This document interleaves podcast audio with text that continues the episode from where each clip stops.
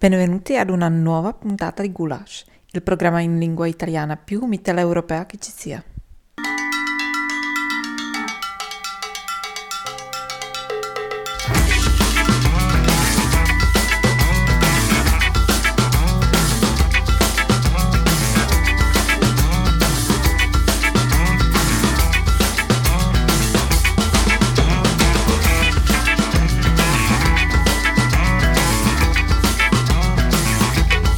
Doveva giungere questo momento ed è arrivato. È questa l'ultima puntata della stagione di Gulash. Io sono Tino, vi parlo dalla Repubblica Ceca e con me, non in studio ma distante, c'è un'altra persona. Francesco da una caldissima Trento e per quest'ultima puntata Tino è a petto nudo, ve lo volevo dire. Sono a petto nudo e oltretutto vi sembrerà di ascoltarmi dal mezzo alla tangenziale del Brennero perché nello studio di Trento fa un po' caldino e quindi abbiamo aperto le finestre e il microfono tira dentro tutto, come si dice in gergo tra noi tecnici. Nello studio di Praga tu continui a collocarti a Trento, chissà questa cosa che cosa Ho detto Trento ancora? Sì, sì, sì, sì. Eh, eh, vabbè, la vita è così. È la vita è così, e anche il cervello soprattutto. E sta andando soprattutto col caldo. Cosa, cos'è? Insomma, Gulash era, un, era, una trasmissione perché sta per finire e andava in onda su Radio Fragola le, il martedì alle 17.35 e su Samba Radio il mercoledì alle 19 e in replica il venerdì. Chissà se ci avete mai ascoltato nella replica del venerdì alle 2 di pomeriggio. Comunque l'importante è sapere che se avete nostalgia e ci volete ascoltare trovate tutte le puntate archiviate su sambaradio.it oppure anche sulle altre applicazioni ci sono tutti i podcast che potete riascoltarvi eh, come volete. Ci sono ad esempio persone che lo ascoltano per addormentarsi, quindi potete farne anche questo uso. O persone che lo ascoltano assieme al proprio o la propria partner prima di fare all'amore per un po' spingere la situazione e renderla un po' più birichina. Per aizzarsi. Molto bene. I temi di oggi, di quest'ultima puntata della prima stagione di Gulash. La carovana Balkan Road Calling, iniziativa per denunciare le politiche di respingimento dell'Unione Europea. Quindi siamo a Trieste e al confine con la Slovenia e la Croazia. Iniziativa, poi ne parleremo più approfonditamente, promossa anche dall'associazione La Linea d'Ombra di cui abbiamo già parlato. Eh, il trionfo al Roland Garros, quindi l'Open eh, di tennis in Francia, il trionfo di Barbara Krejcikova, eh, tennista emergente eh, ceca. Poi parleremo Laboratori creativi della rivista Casanova, un progetto di cui abbiamo già parlato eh, qualche puntata fa e su cui torniamo volentieri a parlare per eh, presentarvi e diffondere insomma, la notizia di questi laboratori creativi. Ne sapremo di più anche dalla viva voce di una delle mh, mm, curatrici, ideatrici del progetto. E infine Freud a Lavarone, quindi il rapporto tra Freud e il Trentino e soprattutto con l'altopiano di Lavarone dove c'è anche il lago in cui Freud e la sua famiglia hanno trascorso più volte la loro villeggiatura. Tutti questi temi mi fanno venire un po' voglia di continuare a fare questa trasmissione perché veramente parliamo sempre di cose interessantissime. Musica. Georgia Smith con Teenage Fantasy.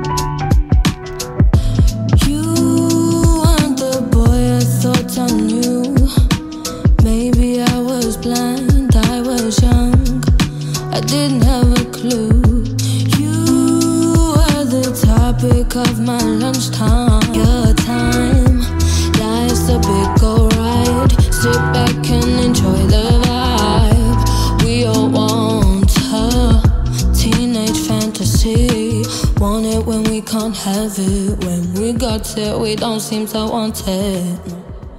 We all want a teenage fantasy. Want it when we can't have it. When we got it, we don't seem to want it. Questa era Georgia Smith con Teenage Fantasy. Attenzione, Georgia non è la cantante, quella nostra italiana che cantava Ma se, chiama, si chiama Amore tu non ridere, ma è Georgia scritto con due J e Smith come Smith. Non so, è un uomo o una donna o gen- gender fluid? No, è una donna. Una, una donna. Una donna. Bene, allora, eh, sapete che alla fine di solito le ultime puntate sono quelle in cui si tirano le somme di quello che è successo, oppure si fanno quei puntatoni, quei, quei pezzettini delle puntate precedenti, no? i racconti. Ma non invece... è vero, questa cosa qui non si fa più dall'86, penso. C'è ancora Sarà questa, sta- questi ricordi veramente di un'epoca fa, tipo, che ne so, i Robinson, l'ultima stagione, queste cose qua. Sarà che ho appena finito di guardarmi tutte quante le puntate di Friends, quindi c'erano sempre quelle puntate un po' spiegoni in cui si riguardavano le puntate precedenti. Quindi comunque, detto questo, è solo per dire che par- ri- ripartiamo da dove siamo partiti, ovvero Linea d'Ombra. Linea d'Ombra, un'associazione triestina che si occupa di supporto agli immigrati della, della rotta balcanica. È partita sabato, cioè qualche giorno fa, da Trieste per arrivare a Maljevac, eh, sul confine croato-bosniaco, la carovana per la libertà di movimento chiamata Balkan Route Calling, con lo scopo di denunciare le politiche di respingimento dell'Unione Europea. Questa carovana, a cui hanno partecipato circa 50 mezzi, ha scelto di puntare l'attenzione sulla frontiera esterna dell'Unione Europea, in quanto la Croazia è il paese armato e pedina dell'UE lungo la Balkan Route nella sporca guerra contro i migranti. Questo, tra virgolette, il testo l'ho preso da un sito un po' combat, quindi potete capire anche il linguaggio eh, sporca guerra contro i migranti, però insomma, lo, lo...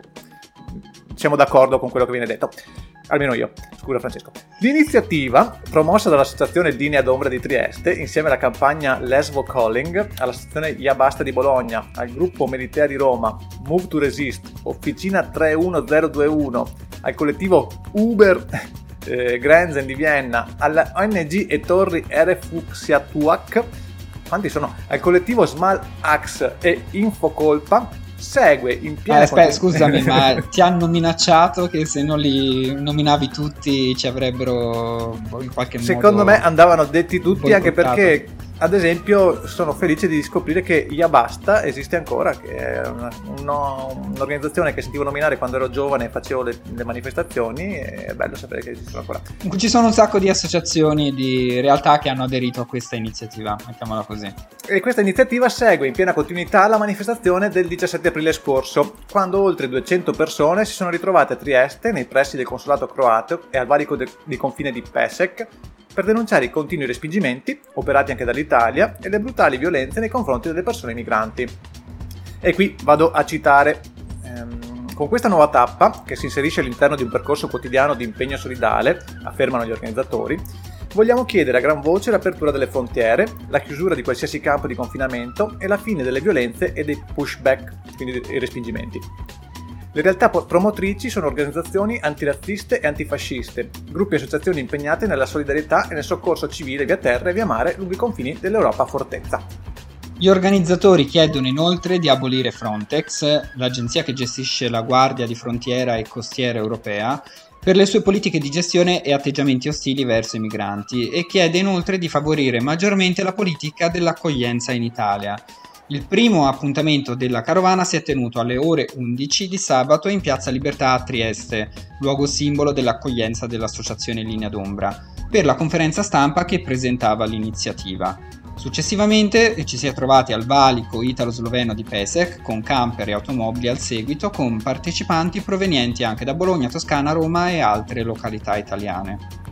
La carovana è riuscita a raggiungere il valico croato-bosniaco di Maljevac nel tardo pomeriggio dopo una tappa a Karlovac, chissà se si pronunciano così questi luoghi, dove si sono unite le associazioni croate che si battono per gli stessi diritti. Bandiere e striscioni con slogan hanno fatto sentire la loro presenza in ogni tappa. Quindi mi sento di dire la nostra solidarietà a Linea d'Ombra e alle associazioni che la accompagnano in questa eh, carovana che probabilmente adesso che state ascoltando la trasmissione chissà cosa sarà successo nel frattempo, fatecelo sapere su Facebook. Andiamo ad ascoltare un'artista capoverdiana, Mayra Andrade, e la canzone è Segredo. E non conversa con serea, descobries melodia, che contan segredos di mar, e falando di cosas di amor, e flapan casunha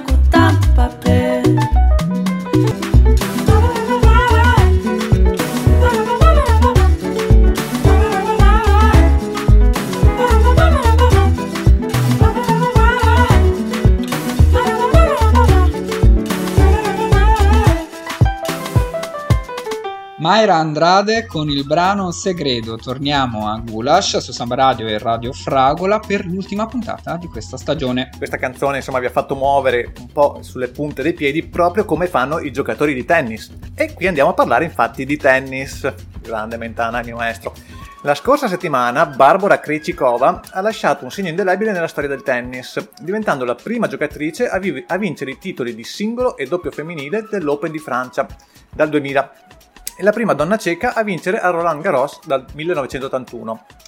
Allora, per chi non lo sapesse, l'Open di Francia e il Roland Garros sono la stessa cosa, okay? è lo stesso torneo nominato con due mm, nomi diversi. Grazie Francesco per averlo sottolineato perché noi addetti ai lavori lo sappiamo ma non tutti lo sanno. L'impresa è ancora più straordinaria poiché questa era la prima volta che questa tennista partecipava al torneo.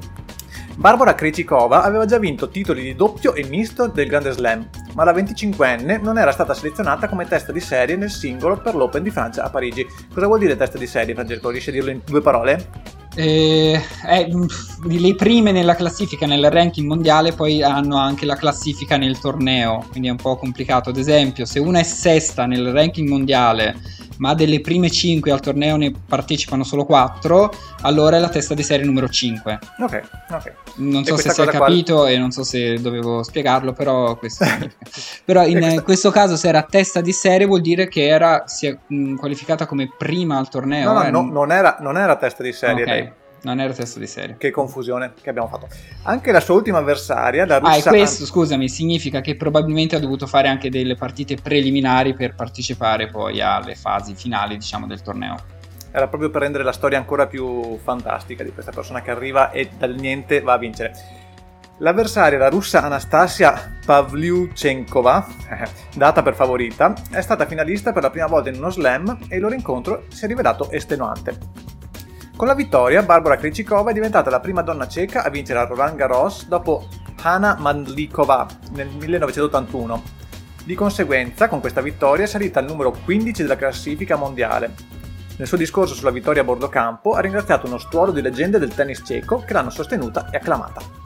Oltre al eh, tre volte campione del Grand Slam eh, Jan Kodesh e alla leggendaria Martina Navratilova, ha anche reso un emozionante tributo alla sua mentore, l'ex campionessa di Wimbledon Jana Novotna, morta nel 2017 dopo una lunga battaglia contro il cancro alle ovaie. Allora, Martina Navratilova, dobbiamo dire che è una delle più grandi tenniste di sempre, cecoslovacca di nascita, però poi le sue vittorie più importanti nella carriera tennistica le ha conseguite come cittadina ehm, statunitense. Per questo non figurava come vincitrice de, del Grande Slam, del Roland Garros anche di altri Grande Slam, come eh, cittadina cecoslovacca, anche se insomma di nascita eh, lo è. La domenica successiva eh, Barbara Krejcikova ha partecipato anche al torneo di doppio insieme a Katerina eh, Signakova e ha vinto anche il torneo di doppio del Roland Garros come aveva tra l'altro già fatto eh, nel 2018 e la coppia ceca ha trionfato sulla coppia formata dalla polacca Iga Swiatek e la statunitense Betanie Matek Sanz. Così Barbara Krejcikova è diventata anche la prima giocatrice a vincere i titoli di singolare e doppio eh, nella stessa edizione agli Open di Francia dai tempi di Mary Pierce, eh, poco più di due decenni fa. Opportunamente è stata Martina Navratilova a consegnare il trofeo. Ecco, e quindi bei momenti, bei momenti di sport. A proposito di sport eh, ceco e di grandi successi che riguardano comunque la, la Cecoslovacchia o la Repubblica Ceca, Oggi che stiamo registrando, cos'è, 20 giugno, eh, ricorre la vittoria all'europeo di calcio, che si sta giocando anche in questo periodo, quindi se ne parla, della Cecoslovacchia eh, al torneo di calcio eh, europeo nel 1976. E altra notizia importante per lo sport ceco, sembra che Zdenek Zeman torni ad allenare per la quarta volta il Foggia. Questo è il blocco più lungo della storia di Gulash, ma volevo aggiungere bravissimo su Zeman e tra l'altro lancio una domanda così chi è stato l'ultimo allenatore ad allenare Insigne, Immobile e Verratti assieme e a renderli grandi? Zdenek Zeman nel Pescara. Cioè, questo rapporto Italia-Repubblica Ceca è molto potente e noi siamo stati quelli che lo hanno reso legittimo. L'amore è tornato. Ascoltiamo Celeste con il brano Love is Back. Love is back. Love is back. Love is back.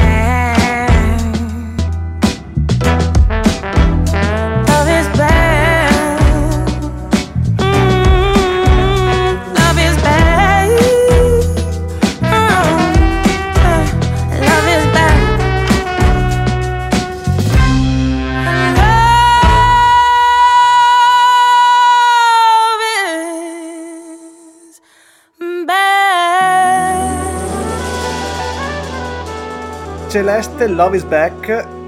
Questo è Gulash, questa è Radio Fragola, questa è Samba Radio, ma ancora per poco perché ragazzi questa è l'ultima puntata, puntata numero 24, ne abbiamo fatte 24 in un anno, cioè neanche i lavoratori in miniera lavorano così tanto e però adesso è ora che chiudiamo per un po' perché adesso bisogna aprire le finestre, quindi lo studio c'è troppo rumore, troppo rumore. Basta, torniamo a parlare della rivista Casanova, voi dite cos'è? Adesso ve lo spiego. Un progetto ideato e curato da Iske Conradie, Carola Kurz e Maria Pasqualini, tre designer studentesse della Libera Università di Bolzano, in collaborazione con Officine Vespa, anzi con Officine Vispa. Avevo fatto questo errore anche la prima volta di cui ne avevo parlato.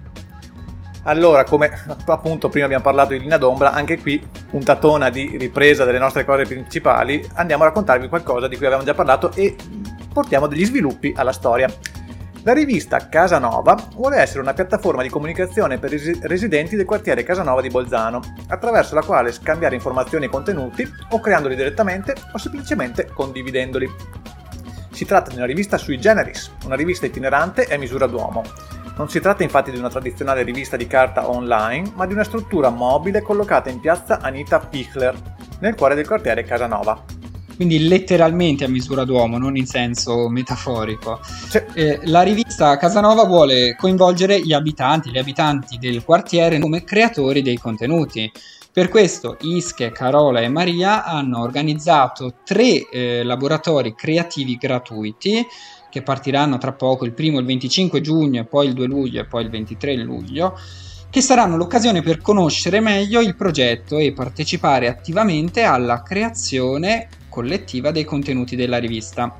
Ma sentiamo direttamente dalla viva voce di Maria Pasqualini, una delle eh, tre responsabili del progetto, che cosa è la rivista Casanova e in cosa consisteranno questi tre laboratori. Ciao, io sono Maria e sono una delle tre ideatrici del progetto Rivista Casanova. Insieme a Carola e Ischie abbiamo creato questa rivista a misura d'uomo, cioè molto molto grande, per il quartiere di Casanova e per i suoi residenti. È alto 1,50 m e larga 1,20 m. E i contenuti sono vari. Ogni persona, ogni associazione, ogni organizzazione del quartiere non può contribuire con contenuti rilevanti al quartiere di Casanova. Quindi noi vogliamo invitarvi tutti a partecipare a questi tre laboratori che offriremo dalla settimana prossima, dal 25 giugno. Questi laboratori saranno gratuiti, all'aperto e ogni persona, organizzazione o associazione può partecipare. Ci saranno anche degli ospiti a sorpresa e i laboratori partiranno con il giorno 25 giugno dove vi insegneremo come scrivere contenuti per questa rivista, visto che ci sono tante sessioni diverse come fatti, interviste, bacheca, eventi, storie, quindi vi insegneremo come essere più creativi mentre scrivete. Il secondo laboratorio sarà il 2 luglio e sarà una bellissima esperienza di come fare fotografie ed illustrazioni. Sapete come illustrare? Sapete come fotografare? Vi insegneremo con un ospite sorpresa. E l'ultimo laboratorio sarà il 23 luglio, dove creeremo una nuova impostazione grafica per la rivista e voi potete fare parte di come questa rivista può diventare nel futuro. Come sarà la nuova impostazione grafica? Eh, dovete venire. Questi workshop sono gratuiti, all'aperto e ci sarà anche qualche cibo da stuzzicare. Venite a fare parte di questo progetto bellissimo, pensato e idealizzato per voi, residenti di Casanova, curiosi di Casanova, le persone che vogliono sapere, vogliono condividere tutta la bellezza di questo bellissimo quartiere di Bolzano. Siete tutti invitati. Grazie, ciao!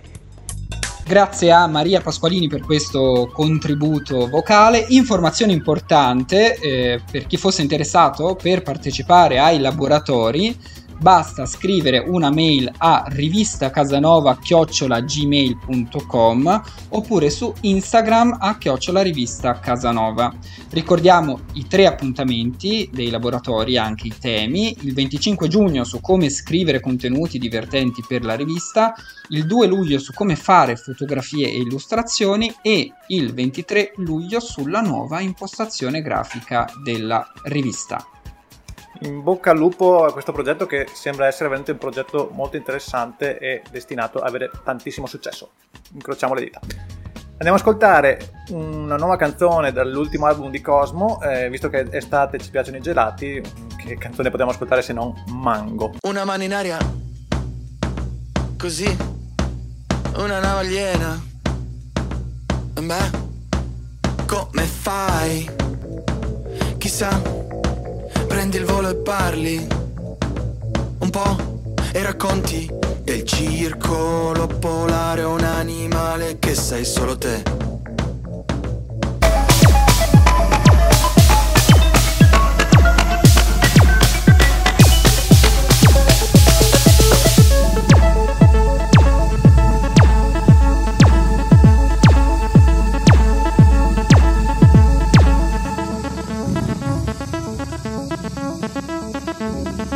Allora, questo qui era Cosmo, lo conoscete tutti voi giovani che ci ascoltate, voi non boomer come, come, ci piace chiamarvi. Il pezzo era Mango, non era l'ultimo singolo ma era un altro pezzo. Mango perché dicevo prima c'è estate, il mango è un frutto, è un gusto del gelato che a noi piace tanto prendere Corriamo adesso a parlare perché non lo sapete, ma stiamo registrando poco prima della partita dell'Italia, ci manca poco perché cominci. Parliamo adesso di Freud e il Trentino. Eh, nel 1900, proprio l'anno 1900, nel corso di un viaggio nel Tirolo meridionale in compagnia della cognata Minna, Freud soggiornò per pochi giorni a Lavarone, località del Trentino, altopiano di Lavarone, dal 29 agosto al 3 settembre, quindi per pochi giorni.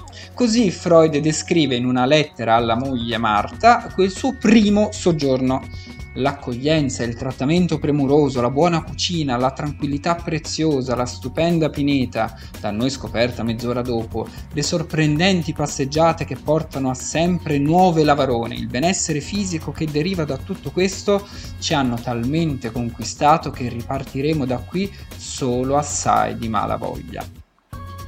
Freud ritornerà quindi a Lavarone, visto che eh, gli era piaciuto tanto, con la famiglia nel 1906 la vacanza dei Freud sull'altopiano durò questa volta ben due mesi.